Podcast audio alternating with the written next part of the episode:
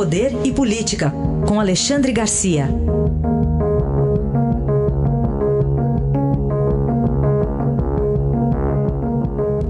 Alexandre, bom dia. Bom dia, Raíssa. Bom dia, Carolina. Oi, bom dia. Vamos começar, por favor, Alexandre, um comentário seu sobre uma decisão do TCU que bate lá no STF. Agora pode, então, ter refeição com lagosta e vinho importado, mas tem uma ressalva, parece, né? Pois é, olha, não é só lagosta, né? Lagosta, camarão, siri, pato, codorna, cordeiro, filé.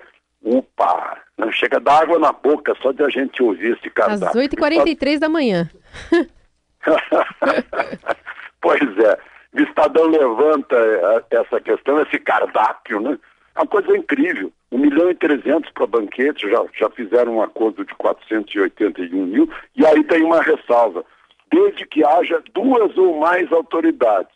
Por que a ressalva? Porque se houver uma autoridade só, ou seja, alta autoridade, ou, ou seja, o presidente do Supremo estará lá, Dias Toffoli, então já pode servir banquete. Mas tem que ter mais um, mais uma alta autoridade, que é uma coisa muito, uh, muito relativa, né? Alexandre de Moraes estava uh, anteontem à noite numa, num evento onde eu estava também, bom, era uma alta autoridade, um ministro do Supremo que estava lá. Mas, enfim, a grande pergunta disso é a seguinte: né? são 4.672 refeições, né? é, num total de 1 milhão e 300, e 300 mil. Né? Eu fico me perguntando se não vai ter aí trufa branca recém-chegada da Itália, como está chegando aí a alguns restaurantes de São Paulo nesse momento. Né?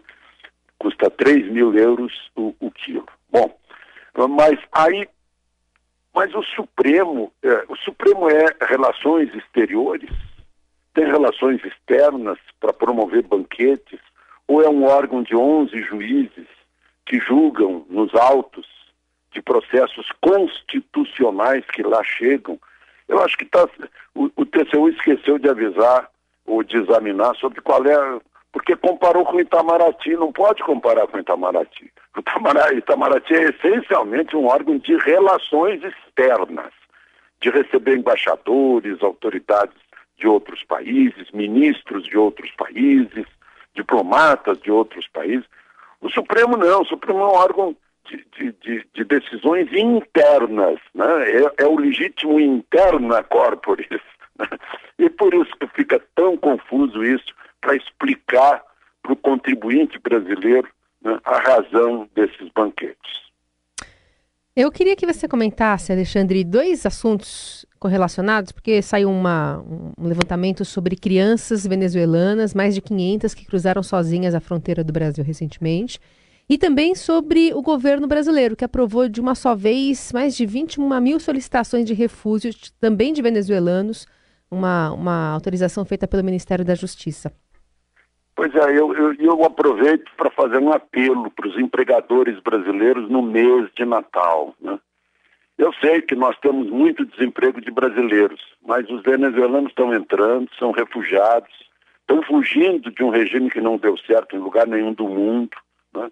lá do socialismo marxista, leninista, bolivarianista, chavista, sei lá o quê. Né? O fato é que as pessoas estão fugindo de lá. Só na quinta-feira foram 21.432 concessões de, de refúgio. Né? O Conselho Nacional de, de Refugiados eh, eh, agora considera eh, uma situação venezuelana grave, generaliz... com generalizada violação de direitos humanos. Significa que os processos de refúgio têm que andar mais rápidos. Né? Então, crianças envolvidas nisso, está lá a Operação Acolhida, que é um exemplo eu sugiro Prêmio Nobel da Paz para a Operação Acolhida. Está né? Cheio de brasileiro lá, se, em missões distantes de casa. Né? É, ainda ontem recebi foto de, de, de, de, uma, de uma senhora do Rio de Janeiro que está lá, né? cumprindo a sua missão uh, uh, humanitária. Eu sei que os colombianos recebem muito mais venezuelanos por causa da língua mas é uma situação muito, muito é, é, complicada para esses venezuelanos que estão procurando no Brasil alguns dias de mais futuro. Eu tenho sido atendido aqui em Brasília, no balcão, por venezuelanos com quem eu converso, né? E é, uma, é, é gente honesta, séria, trabalhadora, que se empenha. Uh, eu conheço um venezuelano, por exemplo, que há três meses ele mal sabia a língua, agora ele já está fazendo gracinha em português para agradar os, os, clientes da loja, né? Então, eh, eu acho que está na hora de a gente abrir mais os braços e as possibilidades de emprego para esses que estão procurando uma situação melhor de uhum. vida aqui no Brasil. Muito bem. E Alexandre, para a gente fechar, o partido chegando a um acordo para engordar o fundo para a campanha eleitoral do ano que vem?